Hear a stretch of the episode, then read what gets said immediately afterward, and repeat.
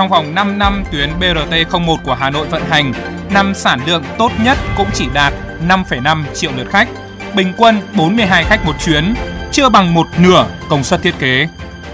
Như thế là thất bại. Số lượng hành khách đi không lớn, tần suất và tốc độ xe không như mục tiêu đưa ra, vẫn chạy chậm.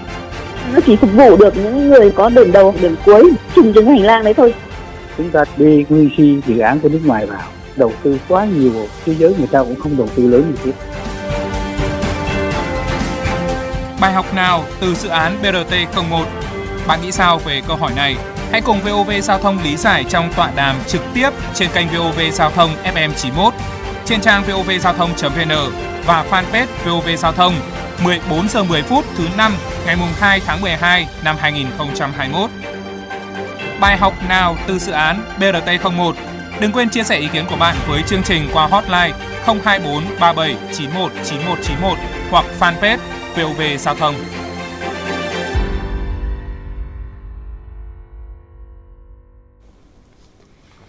Xin kính chào quý vị và các bạn. Thưa quý vị và các bạn, À, sau 5 năm đi vào hoạt động với hợp phần buýt nhanh BRT01 à, thì um, đã có không ít ý kiến cho rằng loại hình này chưa hợp lý hay là thậm chí là thất bại. Bởi à, dọc tuyến từ bến Kim Mã đến Yên Nghĩa, xe buýt nhanh BRT được chạy trên làn đường ưu tiên dành riêng, trong khi toàn bộ ô tô xe máy phải chen chúc trong hai làn còn lại. Có thời điểm lưu lượng xe chạy ít hoặc vào giờ cao điểm nhưng vẫn chiếm riêng một làn đường với nhiều khoảng không. À, chính điều này đã gây ra ức chế bức xúc cho à, những người đi đường, người tham gia giao thông và thực tế ra sao chúng ta sẽ cùng các à, chuyên gia à, đã được mời trực tiếp tới phòng thu của kênh VOV Giao thông trong buổi tọa đàm ngày hôm nay để à, cùng à, thảo luận về chủ đề bài học nào từ dự án BRT 01 À, cụ thể thì chương trình của chúng tôi ngày hôm nay có sự tham gia của hai khách mời. Xin trân trọng giới thiệu ông à, Đặng Huy Đông, Viện trưởng Viện Nghiên cứu Quy hoạch và Phát triển. Xin chào ông ạ. Vâng, xin chào à, phóng viên. À, và xin trân trọng giới thiệu kiến trúc sư Trần Huy Ánh, Hội Kiến trúc sư Hà Nội ạ. Vâng, xin chào. Vâng, à, thưa quý vị và các bạn à, và thưa các vị khách mời của chương trình, trước khi chúng ta vào cuộc tọa đàm trực tiếp sau ít phút nữa thì chúng tôi xin mời quý vị và các bạn chúng ta cùng theo dõi một phóng sự để cùng tìm hiểu về tiêu chuẩn thế giới thiết kế làn đường BRT và thực tiễn tại Việt Nam đã diễn ra như thế nào với những bất cập gì. Mời quý vị và các bạn cùng chú ý lắng nghe.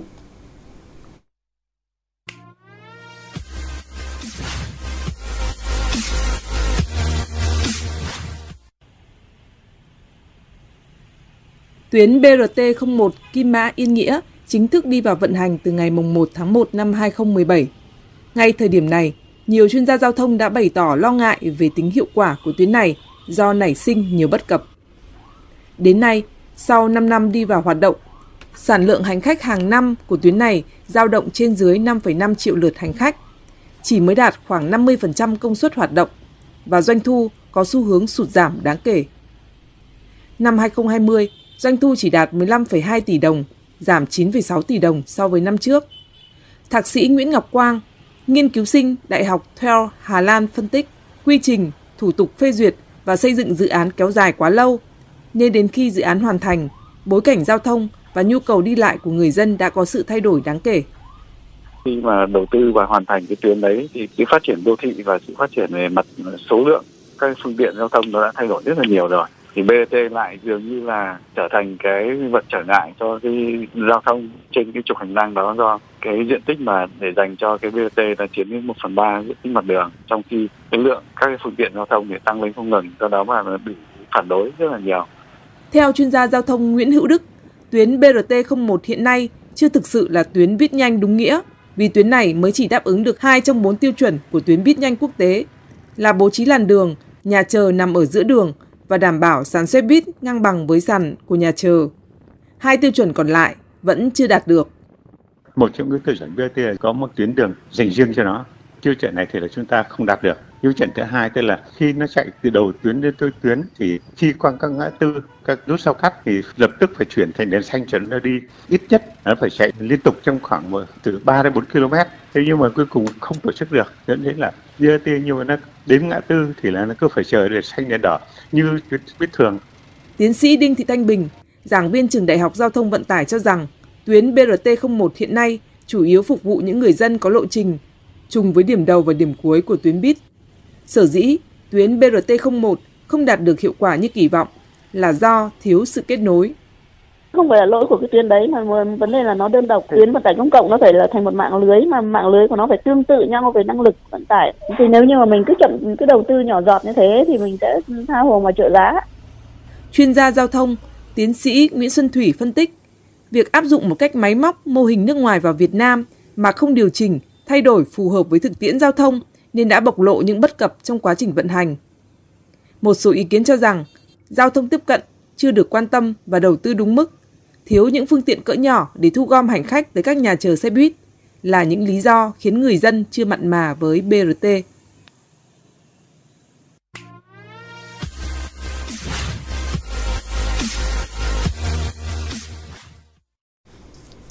Vâng, ờ, thưa quý vị và các bạn, à, chúng ta vừa theo dõi một à, phóng sự mà chúng tôi à, cũng đã điểm qua những bất cập hiện nay đối với dự án hợp phần xe buýt BRT, xe buýt nhanh tại Việt Nam.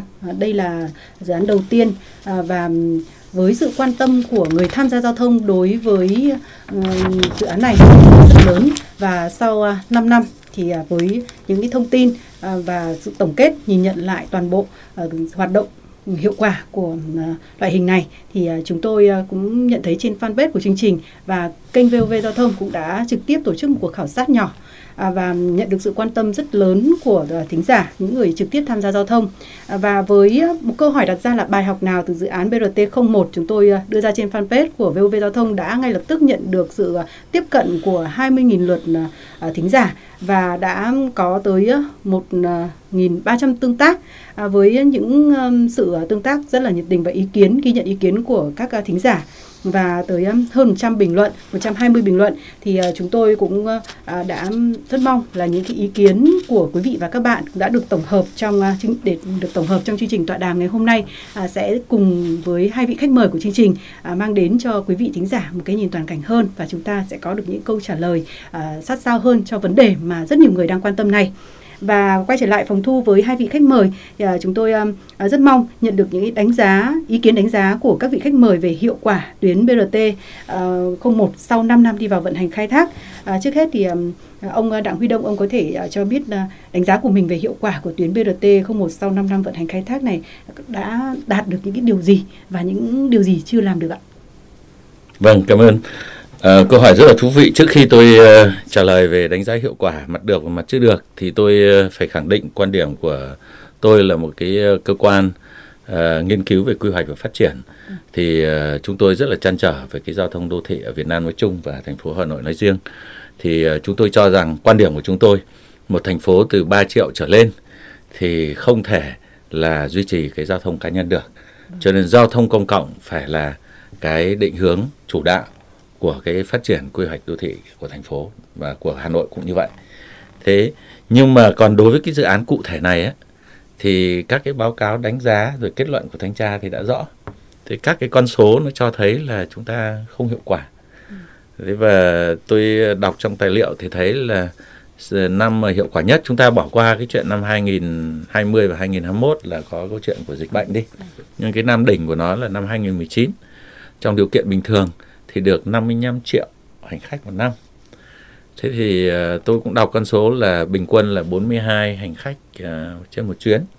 Thì tôi nhẩm ra như vậy là chưa đầy 3 phút là một chuyến, một ngày chạy từ 5 giờ sáng cho đến 10 giờ đêm. Tôi hiểu vậy. Thế như vậy là chưa đến 3 phút là phải có một chuyến rồi. Thế thì trên thực tế có đúng như thế không?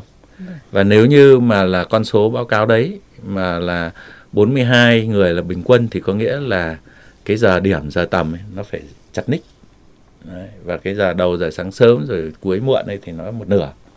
Thì thì đấy có phải là thực tế không? Thì cũng phải xem lại cả cái con số báo cáo đấy một cách rất là nghiêm túc. Cái thứ hai là hiệu quả tôi muốn nhìn ở góc độ này. Như vậy ở cái tại dự án cụ thể này ấy, chúng ta được 55 triệu hành khách là đi 1 phần 3 tuyến đường đúng không? Chiếm mất 1 phần 3 cái mặt đường. Còn như vậy là 2 phần 3 mặt đường còn lại ta tính coi như là bằng đi mỗi làn đường là bằng đi. Thì như vậy là có 110 triệu hành khách một năm. Đúng không mà chắc nó phải hơn rất là nhiều. Là bị chậm mất một tiếng một ngày. Vậy thì lợi cho 55 5 triệu rưỡi hành khách kia. Đúng không? 5,5 triệu nhỉ? Xin lỗi. 5,5 triệu hành khách kia là là là lợi được một tiếng. Thì như vậy là bên này là 11 triệu hành khách nhưng chắc phải 20 triệu. Vâng. bởi vì chúng ta thấy thực tế nó rất là đông. Vâng. thì bị mất như vậy 20 triệu giờ thì chúng ta phải suy tính như vậy thì rõ rệt là không hiệu quả vâng. Đấy, dự án này không hiệu quả về mặt thời gian thì, à, thì, là... thì mục tiêu tức là để tiết kiệm thời gian cho cho xã hội là không đạt được. Dạ vâng. Vậy với kiến trúc sư Trần Huy Ánh thì sao ạ? Ông nghiên cứu và ông thấy rằng ông đánh giá dự án này như thế nào?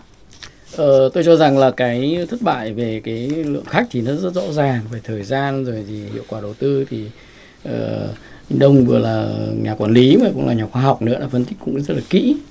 Uh, tôi thì là ở cái khía cạnh đô thị thì rõ ràng là đây một cái bài học rất là uh, đau xót về cái gọi là cái BAT không phải không bao giờ nó là chỉ một mình cả mà bao giờ nó là cái cấu trúc đô thị nó phải đi cùng với nó.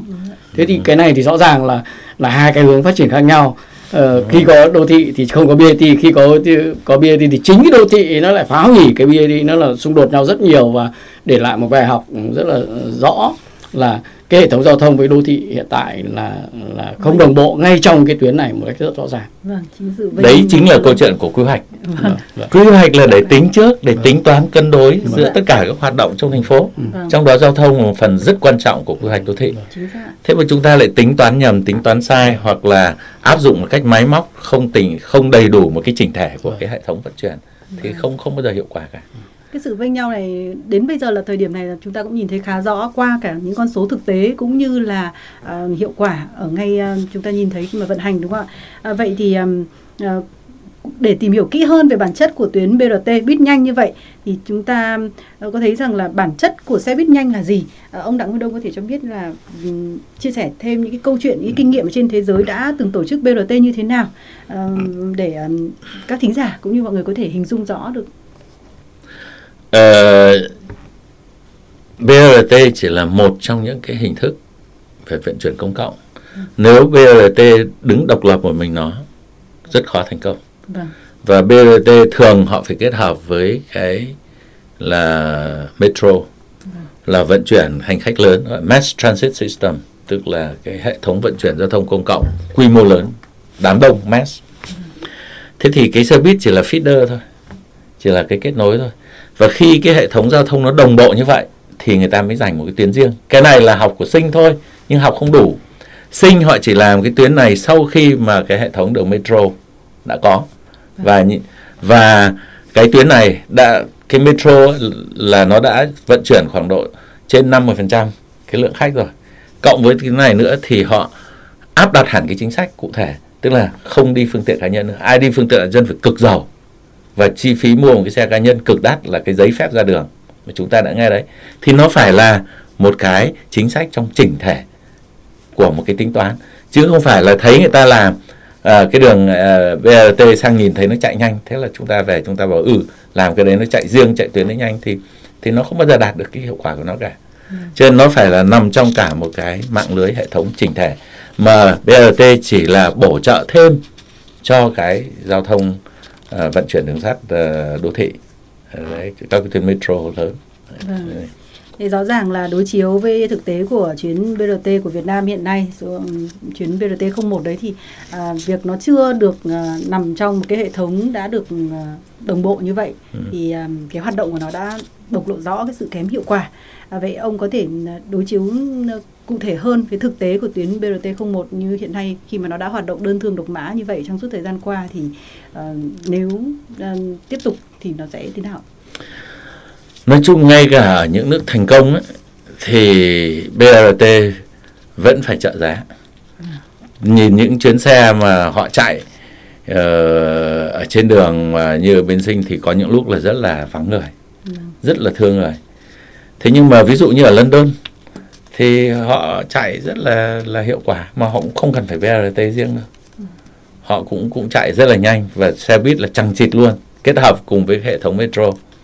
Thế thì thế thì ở đây là nó phải là BRT là một phần nằm trong cả cái tổng thể của hệ thống giao thông công cộng đô thị. Và trong đó chủ đạo vẫn phải là cái tàu điện ngầm. Vâng. thì tôi quan điểm tôi là như vậy. Mà tôi đang nói là tàu điện ngầm hoàn toàn và giá là rất là rẻ chứ không vâng. phải giá như chúng ta làm. Đó là điều mà chúng ta chưa có được đúng không? Đó là vì vậy mà tuyến BRT số 01 vẫn ờ, đơn lẻ đơn thương độc mã một mình như hiện nay.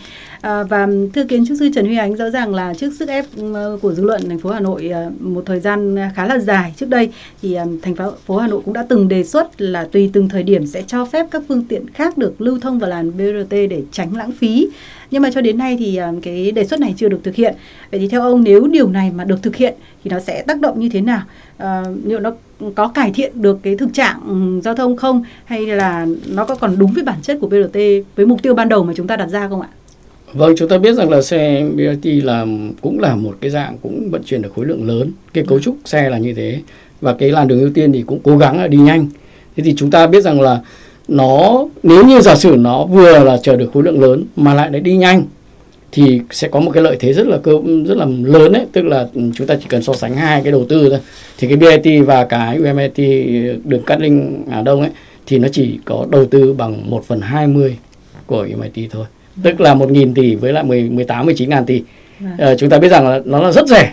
Ờ, nếu như cho nên là cái việc mà mà nó điều nó đáp ứng được cái việc đó thì dứt khoát nó phải có một đường riêng. Thế còn cái quan điểm là uh, nửa vời tức là uh, lúc này thì có thể có này cái- lúc này thì không ấy thì một là ta giải tán cái BT đi.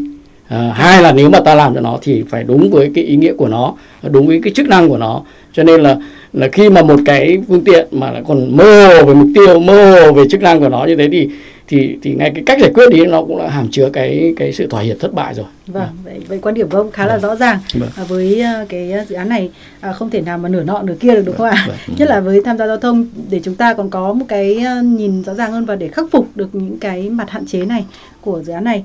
À, với um, những cái thông tin, những cái ý kiến vừa rồi của các khách mời trong à, chương trình tọa đàm phát thanh trực tiếp à, ngày hôm nay trên VOV Giao thông với chủ đề bài học nào từ dự án BRT 01. À, khách mời của chương trình là ông Đặng Huy Đông, Viện trưởng Viện Nghiên cứu Quy hoạch và Phát triển cùng kiến trúc sư Trần Huy Ánh, Hội Kiến trúc sư Hà Nội thì chúng tôi rất mong sẽ tiếp tục nhận được thêm sự tương tác ghi nhận thêm những ý kiến đóng góp của quý vị và các bạn. Quý vị có thể trực tiếp gọi tới hotline 02437919191 của kênh VOV Giao thông hoặc là tương tác với chúng tôi rất dễ dàng thuận lợi qua Facebook VOV Giao thông. À, rất mong sẽ tiếp tục nhận được những à, thông tin và sự à, theo dõi của quý vị và các bạn còn bây giờ thì à, quay trở lại với à, tọa đàm ngày hôm nay thì chúng tôi cùng với à, các vị khách mời và quý vị và các bạn sẽ cùng tìm hiểu kỹ hơn về nguyên nhân mà dự án BRT 01 được triển khai. À, quay trở lại với khoảng thời gian à, à, cả đến chục năm trước rồi à, hoặc à, chúng ta sẽ tìm về cái nguyên nhân à, khi à, cái dự án này à, được à, đề xuất và phê duyệt thì um, từ uh, khởi, dự án được khởi công vào năm 2013 đúng không ạ? Và đến uh, uh, thời điểm đó thì cũng đã là chậm 6 năm so với cái thời gian được phê duyệt rồi. Vậy thì uh, hai vị khách mời có ý kiến như thế nào về sự cần thiết thí điểm một loại hình vận tải hành khách công cộng hoàn toàn mới uh, vào cái hoàn cảnh thời điểm đó, giao thông Hà Nội thời điểm đó lúc lúc đó như thế nào ạ? Và cái nguyên nhân uh, khách quan của uh, um, cái sự cần thiết này là gì ạ? Thưa ông Đặng Huy Động.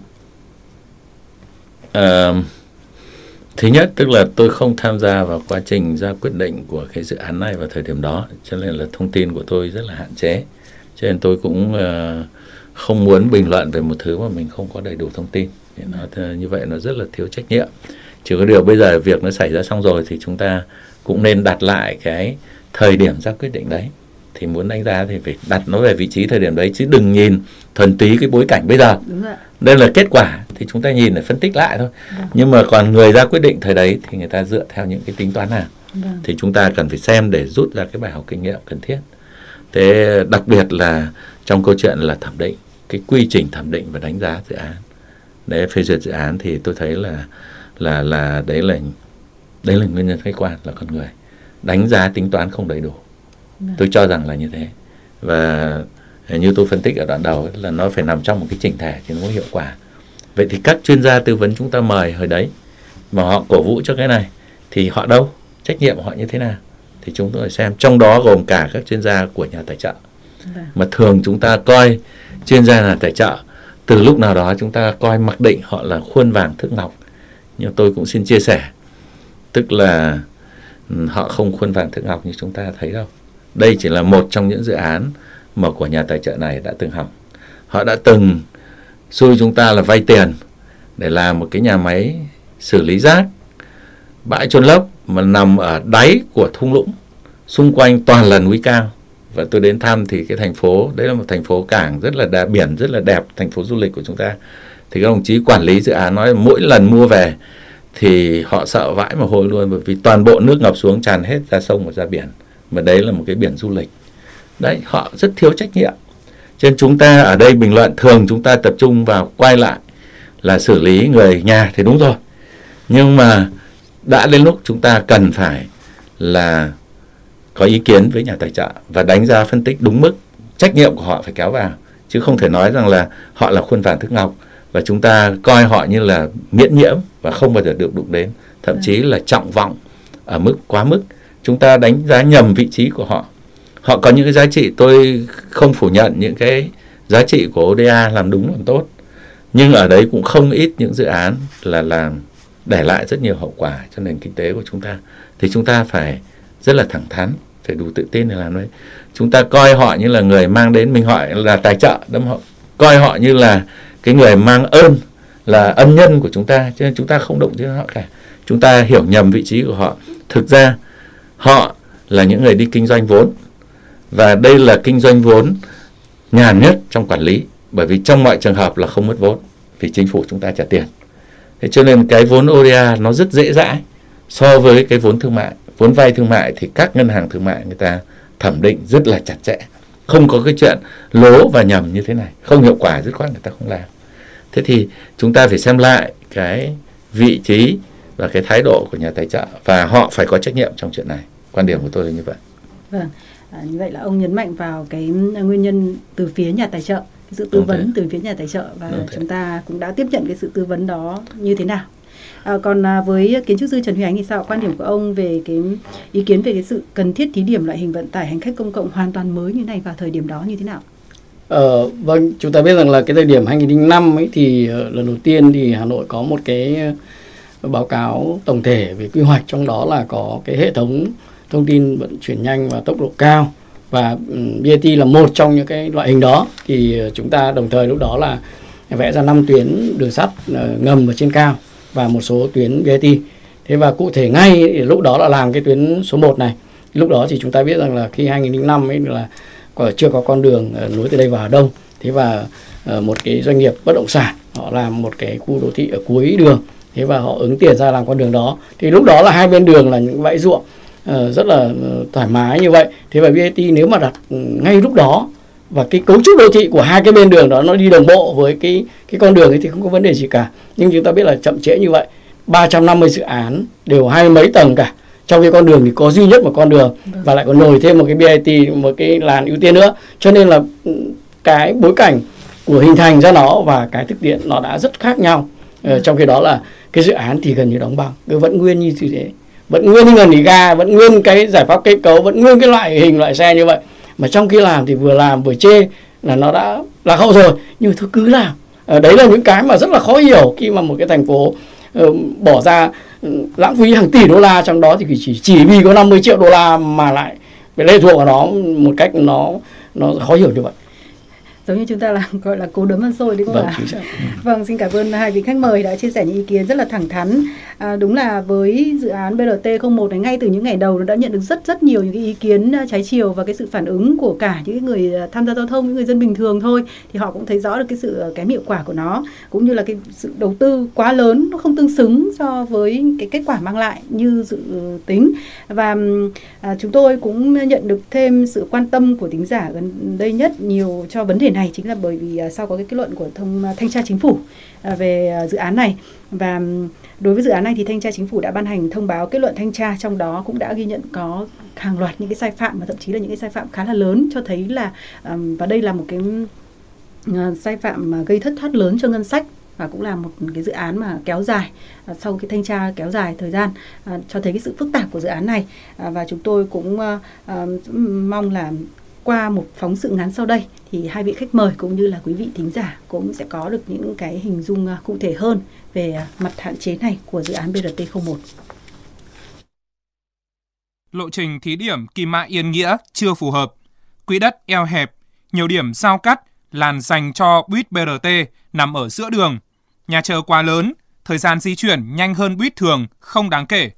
Tần suất 15 phút một chuyến không phù hợp với buýt nhanh giờ khởi hành không đảm bảo, vốn đầu tư cao bất thường là những bất cập mà chuyên gia Nguyễn Xuân Thủy nhận định về tuyến buýt nhanh BRT ngàn tỷ của Hà Nội. BRT vừa rồi mình để đi giữa đường là không đi, Đối với những cái thành phố mà nhiều phương tiện cá nhân thì nên đi bên phải, nó sẽ giảm bớt các cái chi phí cần thiết các cái trạm đỗ không cần làm quá lớn trạm hai ba chục mét vuông là không cần thiết. Và thứ hai là phương tiện thì vẫn phương tiện cũ thôi. Chúng ta để đầu tư quá nhiều vào những cái hạng mục nó lãng phí ông Nguyễn Xuân Thủy cũng cho biết thêm kinh nghiệm đầu tư buýt nhanh ở một số nước cho thấy BRT có vốn đầu tư rất thấp với những trạm đỗ đơn giản, phương tiện không quá đắt đỏ, chủ yếu là sơn vạch kẻ đường và buýt BRT được ưu tiên chủ yếu vào giờ cao điểm. Trong khi đó, buýt nhanh ở Việt Nam lại đầu tư khá đổ sộ, gần như cải tạo toàn bộ hạ tầng tuyến đường sẵn có, với nhiều nhà chờ lớn và phương tiện đắt đỏ, thế giới cũng hiếm có. Ông Thủy phân tích, với số vốn hơn 1.000 tỷ, Hà Nội có thể đầu tư nâng cấp được từ 4 đến 5 tuyến thường thành buýt nhanh BRT. Theo Nguyễn Văn Thành, nguyên Chủ tịch Hiệp hội Vận tải ô tô Việt Nam, sự bất cập và lãng phí thể hiện rõ trong việc đầu tư không đồng bộ mạng lưới giao thông kết nối với buýt nhanh BRT. Vẽ ra thì rất hay nhưng mà làm chả rất cái gì cả. Rất lãng phí. Đã tính thì ông phải tính cho cả cái mạng lưới đồng bộ. Và bản thân BRT phải phát triển đồng bộ. Chứ đằng này ông độc đạo ra đâu chết rồi. Ông không kết nối gì với cả. Phải rất nhiều cái mạng lưới mở rộng ra thì nó mới phát huy được bây giờ năm năm chạy đâu được thất bại, kể cả về mục tiêu không đạt được, mất cái uy tín, mất cả cái tiền nong, mất cả chi lẫn trải không chỉ bất cập lãng phí trong đầu tư, thanh tra chính phủ cũng đã chỉ ra những sai phạm về tài chính của dự án BRT với tổng số tiền vi phạm là 43,57 tỷ đồng, bao gồm số tiền 42,4 tỷ đồng do công ty cổ phần Thiên Thành An xuất bán cho chủ đầu tư đối với 35 xe buýt BRT. Giá trị tranh lệch tăng nhưng không chứng minh được khối lượng công việc thực hiện. Số tiền 206,83 triệu đồng đối với đơn giá dịch vụ kiểm tra xe do chủ đầu tư thanh toán cho nhà thầu vượt so với hợp đồng đã ký, không đúng quy định. Chuyên gia kinh tế Ngô Chí Long khá bất ngờ khi biết thông tin giá một chiếc xe buýt BRT là 5 tỷ đồng. Ông khẳng định có dấu hiệu tiêu cực và lợi ích nhóm trong dự án này. Khi BRT buýt nhanh ấy, không có tác dụng giảm ùn tắc giao thông mà gây cản trở thêm, lấn chiếm làn đường nhiều các nước buýt nhanh ấy cửa mặt đường nó rất là lớn, rất là rộng. Đây mà trong những cái giờ cao điểm giờ ùn tắc, đặc biệt cái đường Lê Văn Lương, một số đường, thì đó lấn đến một phần ba làn đường càng ùn tắc cả ách tắc giao thông tôi tin rằng chắc chắn có đằng sau đó là có cái lãng phí có cái thất thoát một cái chiếc ô tô buýt mà bây giờ 5 tỷ là một cái chuyện hiếm gặp chuyện không thể tưởng tượng được theo Trung tâm Quản lý Giao thông Công cộng thành phố Hà Nội, sau 5 năm vận hành, sản lượng hành khách vận chuyển cao nhất là vào năm 2019, đạt 5,5 triệu lượt. Nhưng số hành khách mới chỉ đạt được khoảng 50% công suất thiết kế. So với một số tuyến buýt thường, sản lượng có cao hơn, thời gian di chuyển nhanh hơn. Thế nhưng, các chuyên gia cho rằng, so với số vốn đầu tư thì kết quả này chưa tương xứng. Vì thế, việc Hà Nội vẫn sốt sắng phát triển thêm 8 tuyến buýt BRT được cho là cố đấm ăn xôi, cần được xem xét lại làm sao tiết kiệm mà vẫn đảm bảo hiệu quả. Vâng, à, quay trở lại với à, tọa đàm trực tiếp à, trên VOV Giao thông ngày hôm nay. Chúng tôi cùng với quý vị và các bạn và hai vị khách mời đang cùng à, tìm hiểu về chủ đề bài học nào từ dự án BRT01 à, và à, sau phóng sự vừa rồi về những sai phạm mà được thanh tra chính phủ kết luận với đối với dự án BRT01 thì à, chúng tôi cũng muốn à, làm rõ hơn về một số sai phạm nổi bật liên quan đến dự án này.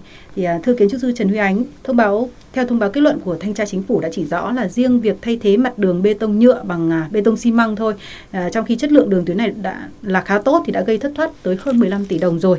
Vậy ông có thể lý giải như thế nào về quyết định này của thành phố Hà Nội ạ? Ờ, ông Đặng Việt Đông cũng đã nói đến cái vai trò của tư vấn.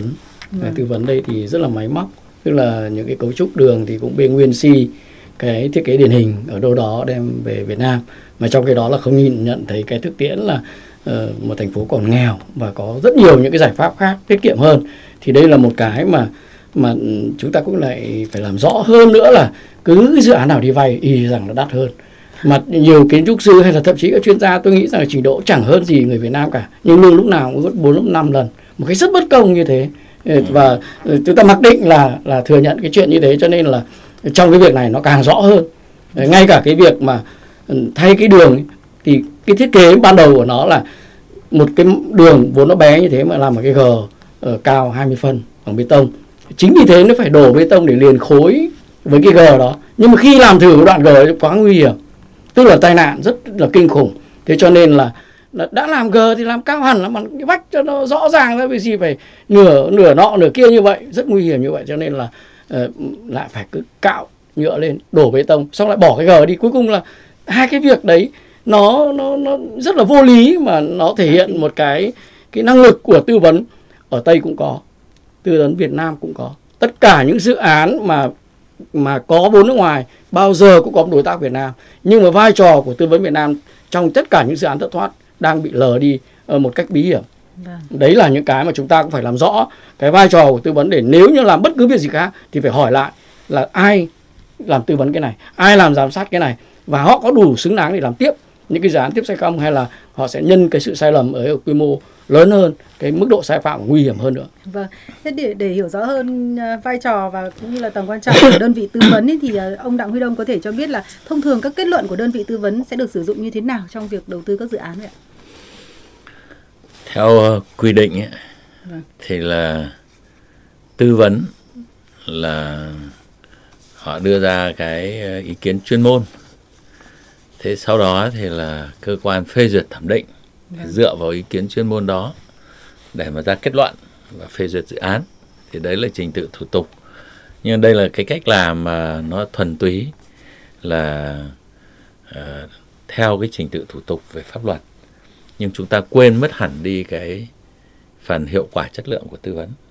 Thế tôi cũng đồng ý với uh, kiến trúc sư Trần Huy Ánh uh, là phải có thái độ phải có xử lý thích đáng đối với các cái nhà thầu tư vấn và các cái cá nhân tư vấn chứ không thể vô can được. Và cái ý của tôi nói uh, là nhà tài trợ phải chịu trách nhiệm là ở trong khía cạnh đó. Ở đây nó có câu chuyện này, này là tư vấn họ đi thành hội thành bè với nhau và nhà tài trợ thường là dùng một nhóm tư vấn nào đấy nhất định trong một cái cái lĩnh vực nhất định. Thế và thường là những nhà tư vấn đấy là họ chiều theo nhà tài trợ. Về sâu xa rồi bởi nếu không làm theo ý nhà tài trợ để dự án được phát triển nếu như anh tư vấn mà anh bảo là dự án này không hiệu quả thì lần sau không được mời. Đây là cái lợi ích gắn bó của họ với nhau. Vâng. thế cho nên là tôi mới nói là nhà tài trợ cũng phải chịu trách nhiệm. Còn nếu sòng phẳng ra thì đã nhà tư vấn là doanh nghiệp hoặc là là cá nhân thì khi anh tham gia những dự án mà có vết như thế này để lại hậu quả này thì anh phải vào danh sách đen vâng. lần sau không được mời nữa Chính cũng xác. là cái ý của kiến trúc sư Trần Huy Anh vâng. nhưng dường như kể cả dự án trong nước và dự án nước ngoài và dự án vay của của của các nhà tài trợ thì hầu như tư vấn là đứng ngoài cuộc và nhà tài trợ đứng ngoài cuộc vô can hết trong tất cả những chuyện như thế này vâng. thế thì chúng tôi thấy đấy là điều rất không công bằng thế còn lại thì tôi cũng phải nói thế này là cùng là tư vấn. Ở hà nội là một dự án này cũng là cái tư vấn về đường sắt uh, uh, của hà nội đây. Mà hồi đó là xin chỉ định thầu là vì của nhà tài trợ. Thì cái ông đó mà ông làm ở dự án ở, ở nước khác ấy thì ông lên làm chỉ có một năm là xong bản thiết kế. Tối đa khảo sát thiết kế có chậm thì 5 năm rưỡi xong. Nhưng đã khảo sát thiết kế xong là thi công xây dựng đúng như thế. Vâng nhưng khi ông ta đi vào với dự án ODA ở đây thì ông ta kéo đến hơn 10 năm rồi. Bởi vì cứ mỗi năm ở đây là ông được hơn một triệu đô. Chả tội gì cả. Cứ thế là túc tắc ông sống. Còn nếu ông ấy làm cho cái dự án của tư nhân vay vốn của ngân hàng thương mại ông làm thế lần sau họ không cho vào làm nữa. Ngay lập tức là ngân hàng người ta đuổi cạch mặt cái ông đó ra luôn loại là không bao giờ mời cái tư vấn đấy vào nữa. Vâng. lại còn cái loại tư vấn mà lại làm xong rồi giá công trình là đội lên thiết kế bị thiếu. Chẳng sao, sao tôi cũng chả sao cả thì đấy một điều quá vô lý. Nó là nhỡ tiền. Còn đối với tất cả kể cả tư nhân tôi nghĩ là ông Vingroup chắc chắn là một cái ông nào đấy xây nhà vẽ nhà cho ông ấy bảo sau đó là là là là giá thành nó đắt lên uh, gấp ờ, năm phần trăm thôi là lần sau là ông Vingroup chắc chắn ông không mời. Đúng rồi. tôi khẳng định vậy. Vâng. thì đấy là sự khác nhau vậy thì nhà đấy là sự khác nhau giữa cái chi tiêu tiền của của bằng quản lý bằng bằng bằng thương mại so với chi tiêu tiền bằng quản lý theo kiểu nhà nước và theo kiểu của nhà tài trợ vâng. thì nó rất thiếu trách nhiệm tôi nói thẳng thế rất thiếu trách nhiệm vâng. và tất cả đều vô can khi mà xảy ra kết quả rồi thì họ nhà tư vấn là vô can vâng. thêm một vấn đề bất cập nữa như là trong thông báo kết luận của thanh tra chính phủ cũng đã chỉ rõ là chủ đầu tư thực hiện một số thủ tục theo mẫu hồ sơ mời thầu và hướng dẫn của ngân hàng thế giới, phần bổ sung các thiết bị vào gói thầu có giá trị lên tới hơn 17 tỷ đồng nhưng không tổ chức đấu thầu mà ký hợp đồng bổ sung với nhà thầu. Vậy thì à, ông à, Đặng Huy Đông ông có thể à, tiếp tục cho thêm ý kiến về điều này được không ạ? Tôi thứ nhất là tôi thấy cái việc mà đấy tức là bổ sung thiết bị là nó thể hiện ngay từ gốc chính câu chuyện tôi vừa nói ừ. Là gì? Vậy thì anh thiết kế kiểu gì? Tôi mời anh tư vấn vào. Ừ. mà tư vấn thiết kế cái áo cho tôi mà lại không có cúc và không có cổ. Xong bảo bây giờ cái áo là phải thêm cái cúc cái cổ nữa bác thêm cho em bằng này tiền nữa. Ừ. thế là nó sai vô cùng. Đúng rồi. thế phải chịu trách nhiệm chứ. Không hoàn chỉnh. Đấy đấy. Thứ hai tức là gì? Là được bổ sung thêm luôn và được thực hiện thêm luôn vào trong gói thầu. Thì cái đấy phải đưa về cái cơ quan quản lý về đấu thầu để họ xem cái quy trình đấy có đúng không? Và phải đánh giá một cách rất là khách quan tôi thì tôi thấy về hình thức ở đây tôi không có đầy đủ số liệu nhưng về hình thức mà nói như thế là không được. 17 tỷ chứ không phải đơn giản đâu. Thì nó vẫn phải là có cái chuẩn mực của nó. Có thể họ dựa vào cái gì? Tính tương thích của cái gói thầu đang làm. Và nếu người khác mà làm thì nó không đảm bảo được cái tính tương thích. Đấy. Thế thì tôi tôi quay lại một chút về cái cái cái cái cái cái chuyện là làm cái cái mặt đường bê tông thêm 15 tỷ nữa đấy. Thế không có lẽ cái xe buýt chạy ở đường kia thì có thể mất an toàn được. Còn xe buýt chạy ở trên BRT thì là là là không được mất an toàn. Thế tại sao mặt đường phải thay? Tức là tất cả những cái đấy đều là xuất phát từ việc gì? Là dự án vẽ ra càng to vay càng nhiều tiền thì họ càng hiệu quả của bên cho vay. Đối với họ điểm thành tích sau khi họ ở Việt Nam mà mình cho họ mình là người vay trở lên lớn nhất thì họ về họ được thăng chức. Lên chức rất to của cả cả cái ngân hàng. Vâng thì đấy là cái câu chuyện cho nên là chúng ta phải hết sức cẩn thận với với với cái đó. Thứ hai nữa tôi nói là này là trong mọi cái dự án đầu tư ở đây có nói đến cái chuyện xe buýt là giá đắt thì đó đúng không? Lúc nãy có nghe nói. À, thế thì không có lẽ là giá cái xe buýt mà nó bí mật tới mức mà không có ai nói được à? Thế ông Thaco đâu? À, ông uh, Trường Thành hay gì gì đấy bao nhiêu hãng ô tô đóng xe buýt của Việt Nam đâu? Thế thì cái xe này tôi không biết là có phải là của Việt Nam sản xuất không hay là nhập khẩu? Qua qua công ty thương mại thì tôi không biết. Nhưng mà tôi chỉ lưu ý này này mọi quốc gia khi đã chi tiêu công thì là để nhằm mục đích ngoài cái mục đích chính của cái dự án là trong trường hợp này là cung cấp dịch vụ giao thông công cộng thì còn phải là để phát triển sản xuất trong nước tạo ừ. công ăn việc làm cho trong nước. Thế thì không có lý do gì nếu cái này mà là nhập khẩu thì rất là có tội với dân với nước đấy trong khi đấy cái xe buýt mà như tôi được biết của ông Thaco là tới 60% là trong nước rồi nội địa hóa tới 6 70% rồi Được. Vâng. thì chúng ta phải tạo việc làm cho doanh nghiệp trong nước chứ thế tại sao mà tôi biết rằng là ông chờ ông ông theo tôi con số tôi được biết ấy thì xe xe giường nằm của ông Thaco ông chạy từ bắc vào nam như vậy thì thì giá nó có đến 5 tỷ không vâng. thì cái đấy dễ biết quá chứ vâng. Thế thì tôi đề nghị đấy ai biết về giá cả thì cái xe buýt và bao nhiêu doanh nghiệp mua xe đấy thì cũng cũng công khai hóa ra là các vị vâng. đang mua bao nhiêu đấy. còn tôi thì tôi đổ rằng là cái ý kiến cho rằng cái giá xe buýt này quá đắt đắt là một chuyện mà lại còn nhập khẩu nữa thì rất có tội với dân với nước. Vâng. Đây lại là vấn đề uh, công khai minh bạch uh, từ phía quản lý đấy ạ. À, vậy với kiến trúc sư Trần Huy Ánh, ông cũng là một trong những người đã bày tỏ ý kiến lo ngại về cái nguy cơ lãng phí tham nhũng đối với cái dự án này ngay từ khi triển khai rồi. Vậy ông thấy thực tế cho đến bây giờ thì nó có đúng như những cái lo ngại ban đầu của ông không ạ? Ờ, thực ra thì ờ, cái khi mà cái loại hình xe buýt vào Việt Nam ấy thì với những người mà nghiên cứu đô thị như chúng tôi ấy, thì cũng rất mong đợi. Vì đấy như là một cái giải pháp gọi là uh, tiến hóa đấy trong các cái phương tiện giao thông để giải quyết những cái thách thức mới của đô thị. Mong đợi lắm và và và ừ, chú ý rất là nhiều. Thì cái cái lo ngại cái lãng phí thì rất là rõ bởi vì là cái bối cảnh nó đã khác đi rồi thì phải thay đổi đi. Nhưng mà tất cả những cái phân tích là cái nó đã thay đổi như thế rồi mà chúng ta cứ bám sát lại đúng cái cái nội dung như thế thì ngay rằng là nó đã đã là lãng phí. Những cái mà tôi nghĩ rằng là Ờ, cái lãng phí đã nhìn thấy nó cũng có cái cái ích lợi của nó. Tức là khi anh thấy lãng phí của 50 triệu đô thì anh sẽ phải đấu tranh cho những cái lãng phí hàng tỷ đô và và chính vì cái cái cái sai lầm của cái BIT này cũng giúp cho thành phố Hà Nội là cũng tỉnh ngộ ra rất nhiều trong cái việc mà chọn những cái dự án quá đắt đỏ nhưng mà chưa thấy cái lợi lộc đâu có và, và cho đến thời, thời điểm này thì cũng đã rất thận trọng trong các cái dự án mà mà tỷ đô như vậy không phải chỉ 20, 50 triệu đô như là BIT. Vâng ạ, nhưng uh, rõ ràng là uh, với dự án uh, BRT 01 này mới chỉ là bước đầu tiên thôi mà cũng đã có khá nhiều những cái sai phạm và những vấn đề bất cập như vậy rồi. Vậy thì um, với 8 dự án BRT tiếp theo theo quy hoạch của thành phố thì ông um, có cho rằng cái dự án ngay đầu tiên này đã có hiệu quả thấp như vậy à, một phần cũng là do 80 dự án sau đó đã được triển khai à, theo kế hoạch của thành phố là chậm được triển khai khiến cho tuyến BRT 01 đơn lẻ mình như này và hậu quả nếu như chúng ta tiếp tục triển khai à, 8 dự án tiếp theo thì sẽ như thế nào ạ? Ờ, tôi cho rằng là ừ, tám cái dự án thì làm cùng một lúc là một điều không tưởng. Không bao giờ có một cái thành phố nào mà mà lại liều mạng đến mức độ tức là, là thử nghiệm một quy mô lớn như thế. thế thì ừ, qua cái cái cái không một này yeah. Vâng. thì cũng có những cái bài học cũng có những cái kinh nghiệm. Để mà tám cái tiếp theo đó cũng có thể là BIT nhưng mà nó ở một cái dạng hình thái khác.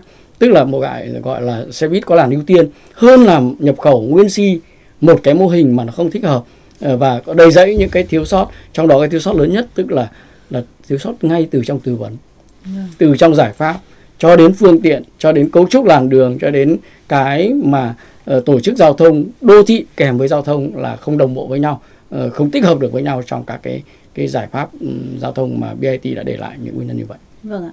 Xin được cảm ơn ông uh, kiến trúc sư Trần Huy Ánh. Vậy thưa ông Đặng Huy Đông vừa qua là Hà Nội cũng đã khẳng định không những sẽ tiếp tục duy trì làn BRT mà còn tổ chức thêm 14 làn dành riêng cho xe buýt. Vậy thì ông có ý kiến gì về điều này ạ? Về quyết định này? Tôi như đã nói là độc lập cái BRT không uh, cho rằng là sẽ giải quyết được giao thông công cộng của thành phố Hà Nội ấy, thì là quan điểm của tôi là không đạt được. Vâng. Không thể đạt được cái mục tiêu là giảm tắc nghẽn giao thông mà trên thực tế nó vẫn tiếp tục tắc. Còn họ lập luận là vì nó có một tuyến cho nên là ít người đi. Nhưng nếu nhiều tuyến thì sẽ người đi. Thì tôi chỉ tính sơ bộ cái thiệt hại như thế này. Như lúc chúng ta tính là 2 phần 3 sẽ là 11 triệu, 1 phần 3 là 5 triệu rưỡi nếu như cứ mỗi người đấy bị mất một tiếng thì một năm chúng ta là và một tiếng đồng hồ chậm cộng với cả tiền uh, tiền xăng dầu tất cả ô nhiễm môi trường vào thì tính như vậy là mất một đô. Thì chúng ta mất mỗi năm là 110 triệu à, là 11 triệu đô. 11 triệu đô. Thì đấy con số tính khái khái chứ chắc con số nó phải thực tế nó phải lớn hơn rất nhiều. Vâng. thành phố này không thể có 10, 11 triệu lượt người đi trên đường phố được. Thì chúng ta phải thấy là cái tắc nghẽn đấy là nó gây cái thiệt hại cho xã hội lớn như thế thì phải nhìn nó cách khác. Thứ hai nữa ấy, tức là ở cái thời điểm 2013 thì cái cái cái công nghệ thông tin ấy thì nó mới ờ, mới đang bắt đầu phát triển cũng tương đối mạnh. Nhưng mà với cái thời đại công nghệ mới bây giờ ấy, thì cái hình thức xe buýt này không còn phải là cái mô hình mà lý tưởng nữa. Bây giờ người ta đã chuyển sang cái mô hình khác hẳn trong giao thông công cộng. Vâng. và và nó rẻ hơn rất nhiều và nó tiết kiệm hơn rất nhiều. Nhưng nó là đưa khoa công nghệ vào đưa cái công nghệ thông tin vào như là xe xe như là xe công nghệ của xe xe con ấy. thế thì cái đấy không có gì khó cả. Thế thà chúng ta làm như thế thì nó giải quyết được dứt điểm hơn rất nhiều so với cái này. Và tôi đảm bảo là nếu như thế thì nó sẽ giảm được một nửa cái lượng giao thông cá nhân. Mà giảm một nửa cộng với cái bước tiếp theo như tôi quan điểm ấy, tôi vẫn thấy là phải mở. Nhưng mở đồng loạt cùng một lúc cái cái cái cái tàu điện ngầm nhưng ngầm đây là ngầm hoàn toàn. Tôi xin chia sẻ con số cho các vị biết là uh, người ta làm giá tàu điện ngầm ở dưới lòng đất là chỉ có từ 25 đến 45 triệu một km đây là giá thật thực tế trên thế giới. Và 45 triệu tức là trong điều kiện là đất yếu, đất mềm phải gia cố rất nhiều hoặc là đi vào núi đá thì mới lên đến 45 triệu một cây số. Còn lại ấy, thì bình quân nó chỉ khoảng độ 4 à 45 triệu đô la cho một cây số, 45 triệu đô la cho một cây số. Thế như vậy là 100 cây số chúng ta mới mất có 4 tỷ rưỡi. 4 tỷ rưỡi thì tính toán được. 4 tỷ rưỡi mà chúng ta biết cách làm ấy thì như vậy là chúng ta lo cái phần là làm đường ống thôi là nhà nước lo thì chỉ hết khoảng độ 2 tỷ rưỡi thế còn lại ấy, là 2 tỷ là nhà ga đầu máy toa xe. Thì nhà ga thì là bất động sản họ sẽ họ sẽ nhận cái đấy. Bởi vì đấy là nơi kinh doanh thương mại cực tốt nhà nước không phải bỏ tiền. Còn lại là cái cái cái cái khai thác là đầu máy toa xe để thu tiền thì tự nó nó nuôi. Ừ. nhưng mà nếu chỉ là một tuyến thì như chúng ta thấy cát linh hà đông đấy là đi đi ra đến cát linh rồi đi đâu thì cũng là một câu chuyện. Thế thì thường người ta làm tổng thể toàn tuyến từ khoảng độ năm chục rồi mở đến 100 cây số rồi dần dần mở dần ra. Nước nào cũng phát triển từ lõi phát triển ra thì nó sẽ giảm dần đi. Thì đấy là cái quan điểm của tôi về phát triển bước tiếp theo của thành phố Hà Nội. Nhưng mà dường như là những cái tiếng nói của uh, như trong dự án này đấy là rất nhiều chuyên gia đã lên tiếng nhưng cũng đều bỏ qua. Và dường như chúng ta là coi nhà tài trợ nó là cái cứu cánh nó cái đũa thần và họ coi họ là khuôn vàng thước ngọc. Thì tôi nói rằng là chúng ta sai lầm to tôi uh, nói cụ thể là tuyến đường sắt metro số 9 của thành phố Seoul. Họ làm theo PPP tôi sang tham quan trực tiếp vào năm 2010 thì họ làm trong 2 năm được 25 cây số ngầm hoàn toàn hiện đại hoàn toàn nhà ga và hết có 900 triệu đô. Vâng. chưa đến một tỷ. Vâng. thì chúng ta cần phải xem xét lại cái câu chuyện là sử dụng tiền của nhà tài trợ để làm giao thông công cộng và cái, cái kết cấu hạ tầng giao thông nói chung. Vâng, thì chúng rất nguy hiểm rất có vấn đề. Vâng lại nói đến tiền thì còn có một con số nữa cũng gây sốc không kém đấy là cái số tiền mà à, trước kiến nghị của thanh tra chính phủ việc thu hồi số tiền hơn 42 tỷ đồng tiền sai phạm tại một gói thầu trong dự án buýt nhanh BRT thì à, nếu các đơn vị liên quan không thực hiện thì chuyển sang cơ quan điều tra xử lý. Kết luận à, từ phía thanh tra chính phủ là như vậy. Vậy thì um, ông uh, kiến trúc sư Trần Huy Anh ông có ý kiến gì về việc chấp hành quyết định này ạ? Ờ, tôi cho rằng là các cơ quan mà uh, nội chính hay là cơ, cơ quan công an mà họ đã làm ấy thì chắc là đến nơi đến chốn thôi. Tôi chỉ có cái là uh, những cái sai lầm của các cái dự án như là anh Đông đã phân tích ấy, thì các nhà khoa học cũng như là nhà quản lý mà đã thực tế kinh nghiệm như thế. Thế còn ngay trong các cái dự án lớn về giao thông ấy, thì chúng ta biết rằng là có hai cái thí dụ uh, uh, trong cái cách gọi là hiệu lực về kỷ luật là cái ngân sách. Uh, chính cái dự án mà mà nhổn ga Hà Nội thì một ông phó giám đốc đã phát hiện ra ngay từ đầu là tư vấn đã sai đã làm đắt rồi. Nhưng cuối cùng thì họ được cái gì? Họ bị kỷ luật. Họ bị đưa ra khỏi công việc của chính họ. Thế rồi cái đường sắt uh, ngầm ở thằng bến thành suối tiên cũng thế. Ờ, cái người chuyên gia mà người ta việt kiều người ta về người ta làm ban quản lý dự án người ta nói là làm một cái tường dày như thế này là quá tốn kém là thu nhỏ lại. Họ tiết kiệm rất là nhiều triệu đô la mà cuối cùng là ờ, đồng loạt phê phán họ là cái việc tiết kiệm nó không đúng quy trình đấy tức là đấy là một trong những cái cái thái độ đối với việc tiết, tiết kiệm tiền của người dân ừ, nó rất là kỳ quặc như vậy. Thì đó là nếu như mà uh, trong các cái dự án BIT này mà làm rõ hơn được cái 42 ờ, tỷ đấy ai chịu trách nhiệm uh, đến đâu thì tôi e rằng là một cái việc làm có thể là lớn hay nhỏ gì đó nhưng mà nó cũng thức tỉnh được cái thái độ của công chúng đối với xã hội về cái giám sát của xã hội đối với tất cả những cái dự án mà uh, tiêu ngân sách của nhà nước dù lớn rồi dù nhỏ mà VIT này đều là một uh, ví dụ cụ thể. Vâng, đấy là câu chuyện dám nhận trách nhiệm đấy đúng không ạ? À, vâng, à, thưa quý vị và các bạn và thưa hai vị khách mời, à, để thực hiện cho buổi tọa đàm ngày hôm nay thì chúng tôi cũng đã thực hiện một uh, tiến hành một cuộc khảo sát ngay trên uh, fanpage của VOV Giao thông và nhận được sự quan tâm của rất nhiều thính giả về um, dự án BRT01 này với những cái bài học nào có thể rút ra được từ dự án này? Và uh, chúng tôi cũng đã có những cái con số mà có thể chia sẻ ngay với quý vị và các bạn qua những cái bảng biểu rất là rõ ràng sau đây ạ. Uh, như là về những người tham gia trả lời uh, khảo sát của chúng tôi thì phần lớn là nam giới chiếm 2 phần 3 à, và 3 trong phần 4, à, chiếm 3 phần 4 ở trong độ tuổi là từ 22 đến 60 tuổi chính là độ tuổi mà trực tiếp tham gia giao thông nhiều nhất đấy ạ và sử dụng à, BRT à, và cái lượng người sử dụng sử dụng BRT trực tiếp là cũng chiếm dưới một nửa, gần một nửa suýt sót một nửa.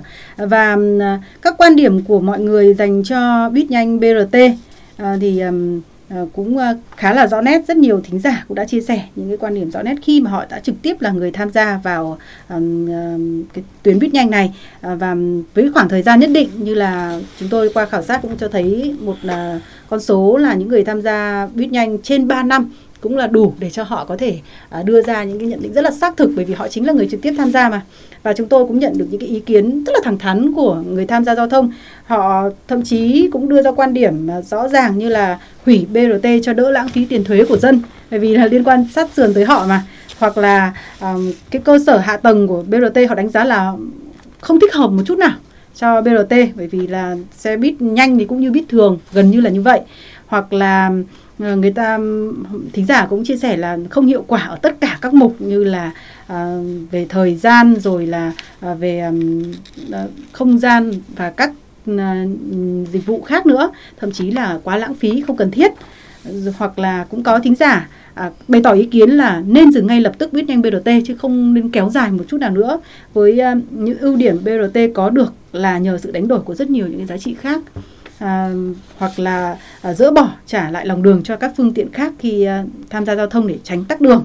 À, và cũng mong muốn là phía à, quản lý hay là nhà thầu hoặc những cái đơn vị nào à, liên quan đến cái dự án này có lỗi sai thì phải à, dám nhận lỗi sai của mình hoặc là cũng ờ, có thính giả cũng chia sẻ rất nhiều những cái tâm huyết ờ, kể cả những cái kiến nghị, những cái mong muốn ờ, và kỳ vọng của mình nữa ừ, cho giao thông thành phố được cải thiện.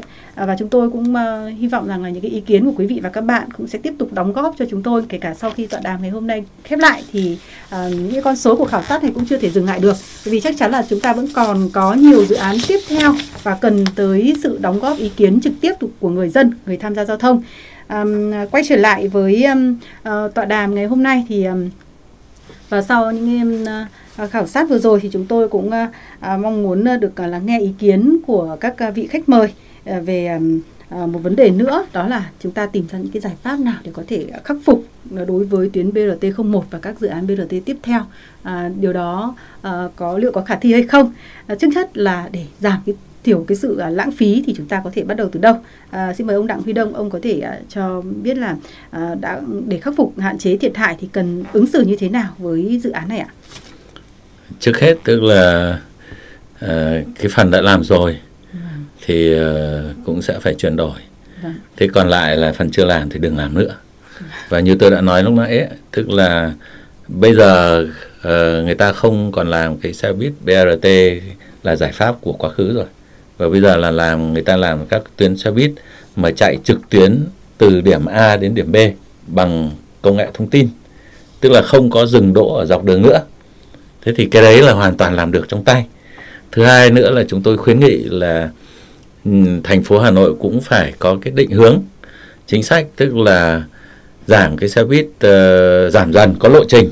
Ví dụ trong vòng 10 năm tới là Hà Nội không chạy cái xe buýt chạy xăng chạy dầu nữa mà là phải một là nhiên liệu sạch hai là hai là chạy điện.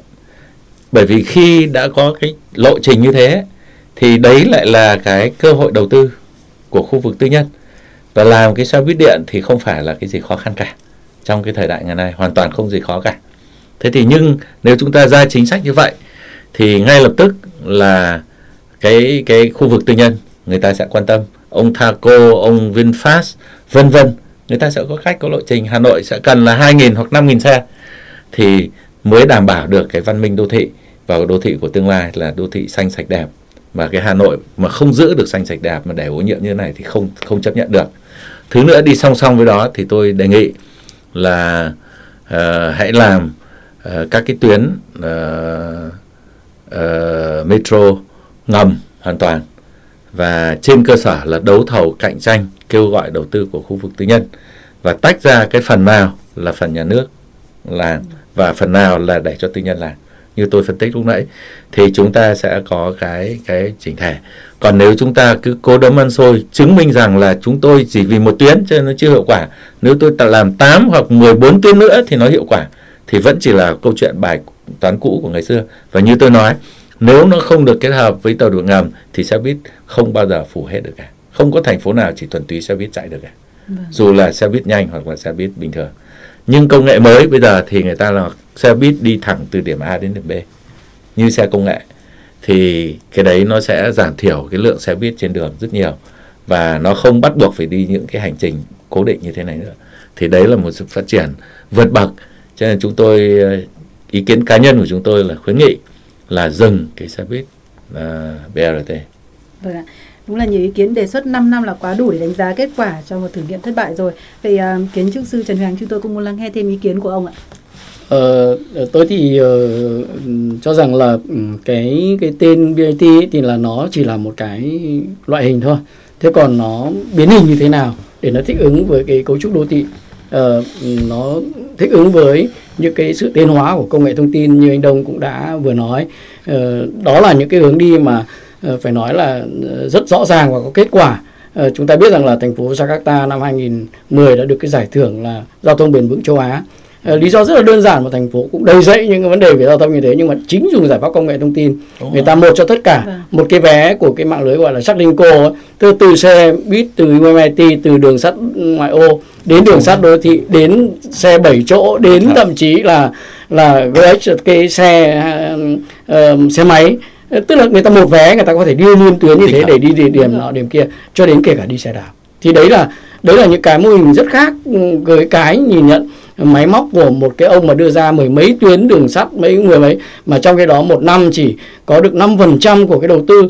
Vẽ ra mười mấy cái cầu trong cái đó làm được bốn cái cầu thì ba cái cầu đi vay ODA tức là rất là phi thực tế. Nó không có một cái gì đặt chân trên cái mặt đất này để mà định ra một cái tương lai cả. Mà lại coi đó là một cái mục tiêu để mà phấn đấu. Thì uh, trong đến lúc này thì cũng có cái hay là cái thông tin của thất bại nó giúp cho chúng ta khôn ngoan hơn rất là nhiều vâng. để biết chọn cái gì Ờ, có thể tiếp tục và có chi cái gì là dừng lại. Vâng. Nhưng mà chúng tôi đặt giả thiết cũng giống như là theo quy hoạch uh, từ trước đấy ạ, là sau tuyến BRT 01 này từ nay đến năm 2021, tầm nhìn đến năm 2030 là Hà Nội sẽ triển khai tiếp 8 tuyến BRT.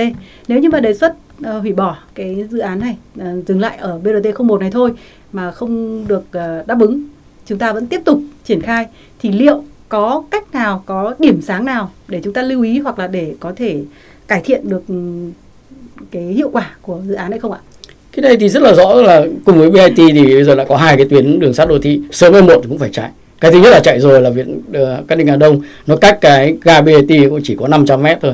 Cái tuyến thứ hai là tuyến mà nhổn uh, cầu giấy thì cũng chỉ cách là ờ, hai cây số rưỡi. Như vậy là có ba tuyến này đã chụm nhau ở điểm gần Cát Linh. Thế vậy đầu tiên là anh phải kết nối nó để mà mà tận dụng cả cái liên kết đó chứ để mà một mình nó thì thì đã đầy dẫy những cái bất lợi rồi. Thế còn kết nối nó như thế nào? Kết nối nó bằng phương thức nào? Bằng công nghệ thông tin hay bằng những cái gọi là những xe buýt chuyển đổi hay là những cái gọi là uh, uh, xe buýt mà shooter buýt là uh, gọi là con thoi đấy con thoi đấy tức là hay là cái cái hành lang sky đi bộ trên cao để kết nối nó thì tất cả các thế giới đều làm. Chỉ có điều chúng ta thấy rất là rất hay ở hà nội là mạnh ai người làm. À, đường ông BIT thì vẫn cứ BIT ông mà được sát cát linh thì một mình một kiểu ông xe buýt thì vẫn cứ có vẻ là kết nối đấy nhưng cũng chẳng có thể gọi là ngồi với nhau đâu. Thế rồi đặc biệt là kêu kiến trúc đô thị là đường thì vẫn cứ làm còn nhà thì làm nhiều hơn và đường với nhà là hai chuyện khác nhau. À, thì cái đấy là cái mà nó triệt tiêu nhau chứ không tăng thêm cái thế mạnh cho nào vâng ông đặng huy đông có thể uh, cho thêm ý kiến về điều này được không ạ? Thôi thì như tôi nói lúc nãy Nếu là không phải cố đấm ăn xôi thì sao không đừng có cố đấm ăn xôi không thể lấy cái lý do vì nó nằm trong quy hoạch Vâng. quy hoạch là để giải quyết vấn đề giao thông của thành phố thì có nhiều giải pháp chứ không nhất thiết bắt buộc là nó nằm trong quy hoạch rồi phải làm. Thế có nghĩa là gì? Tiền chưa tiêu mà biết rằng là tiêu nó sẽ là lãng phí tiêu là chui vào chỗ chết mà vẫn tiếp tục tiêu thì rất có tội. Bản quy hoạch hoàn toàn có thể điều chỉnh được. Và nhất là như tôi nói đấy bây giờ là thời đại công nghệ nó chuyển rất là nhanh trên các phương thức vận tải giao thông nó cũng thay đổi rất là nhanh. Và cộng với việc như tôi nói đó, là người ta làm tàu điện ngầm hoàn toàn, mà giá nó chỉ có như thế thôi. Tức là khoảng độ ờ, khoảng độ 400 350 ờ, triệu. Như cái của Seoul đấy là 360 triệu là được được 10 cây số rồi. Đấy.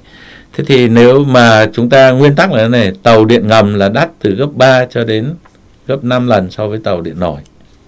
Đấy, chúng ta phải nhớ là như thế. Thì chúng ta không nên tiếp tục cố đấm ăn xôi kêu gọi các cái đầu tư uh, các cái vốn ODA tưởng rằng là cho không nhưng không phải đấy là nợ quốc gia. Vâng. tiền của chúng ta phải trả trong tương lai cả. Thế hệ sau phải lo phải trả. Và cái đấy không những là thế hệ sau lo phải trả nó ảnh hưởng đến cái cái cái cái chỉ số về kinh tế vĩ mô. Thế thì cái nợ quốc gia mà càng lớn ấy thì kinh tế vĩ mô không ổn định. Thì như vậy là ảnh hưởng đến tổng thể của cả nền kinh tế. Cho nên chúng ta không thể nhìn cục bộ vì lợi ích của thành phố là à được vay đô la thì không có trách nhiệm phải trả nợ hay là trách nhiệm rất là thấp kiểu gì nhà nước chính phủ trung ương cũng trả. Để mà chúng ta cố đấm ăn xôi là chạy bằng được các cái ODA này ODA khác.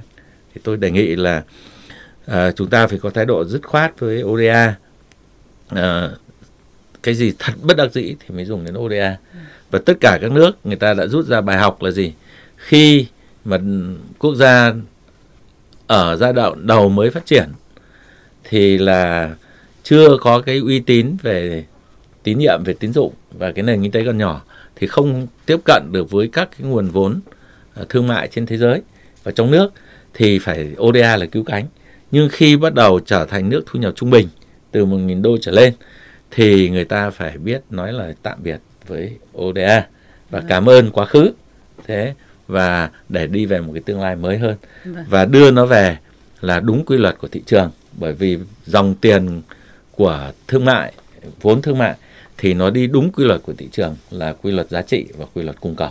Vâng. nó rất là rõ rất là sòng phẳng rất cạnh tranh. Và như tôi vừa ví dụ đó nó rẻ bằng gấp 1 phần ba một phần tư cái mà chúng ta đang đi vay. Được tưởng rằng là vay ưu đãi nhưng chẳng có ưu đãi gì cả. Vâng. đấy là bóp cổ lấy tiền Vâng, rất cảm ơn những ý kiến tâm huyết mà hai vị khách mời đã dành cho buổi tọa đàm của chúng tôi ngày hôm nay. Đặc biệt là những ý kiến của các vị à, cũng đều à, cho thấy rõ rằng là cái hiệu quả của dự án BRT 01 đã bộc lộ rất nhiều bất, bất cập và um, đòi hỏi các cơ quan chức năng cần phải sớm đúc kết kinh nghiệm, có sự thay đổi, điều chỉnh và đặc biệt là mạnh dạn nhận trách nhiệm, nhận sai, nhận uh, sai và quyết tâm sửa những cái uh, sai đó để chúng ta có thể uh, À, có được những cái hiệu quả tốt hơn cho những cái dự án sau này. À, và à, đó chắc chắn cũng sẽ là những kinh nghiệm quý để chúng ta có thể triển khai các dự án BRT tiếp theo hoặc là những cái dự án về giao thông công cộng hiệu quả hơn, có tính kết nối được Ờ, và linh hoạt hơn ờ, trong ờ, tương lai để cải thiện bộ mặt giao thông của thủ đô và những thành phố lớn của Việt Nam nói chung. Chúng tôi cũng thời gian dành cho chương trình thì cũng đã hết rồi nên là những cái vấn đề tiếp theo được mở ra sau buổi tọa đàm ngày hôm nay chúng tôi vẫn mong muốn tiếp tục nhận được sự ý kiến đóng góp của quý vị thính giả cũng như là của các chuyên gia quan tâm đến vấn đề này để một lần nữa nếu như chúng ta cùng được gặp lại nhau để nói thêm về vấn đề này sẽ có nhiều điểm sáng hơn, có những điều đánh giá được những cái mặt tích cực hơn hoặc là những cái sự thay đổi tích cực hơn cho những cái dự án giao thông công cộng sau này à, của Hà Nội và của các thành phố khác nói chung. À, xin à, một lần nữa được cảm ơn à, hai vị khách mời đã tham gia chương trình tọa đàm của chúng tôi ngày hôm nay và cảm ơn quý vị thính giả đã dành trọn vẹn 60 phút đồng hành cùng với chương trình tọa đàm phát thanh trực tiếp trên VOV Giao thông. Xin cảm ơn nhà đài, cảm ơn tất cả. Kênh giao thông tần số 91 MHz của Đài Tiếng nói Việt Nam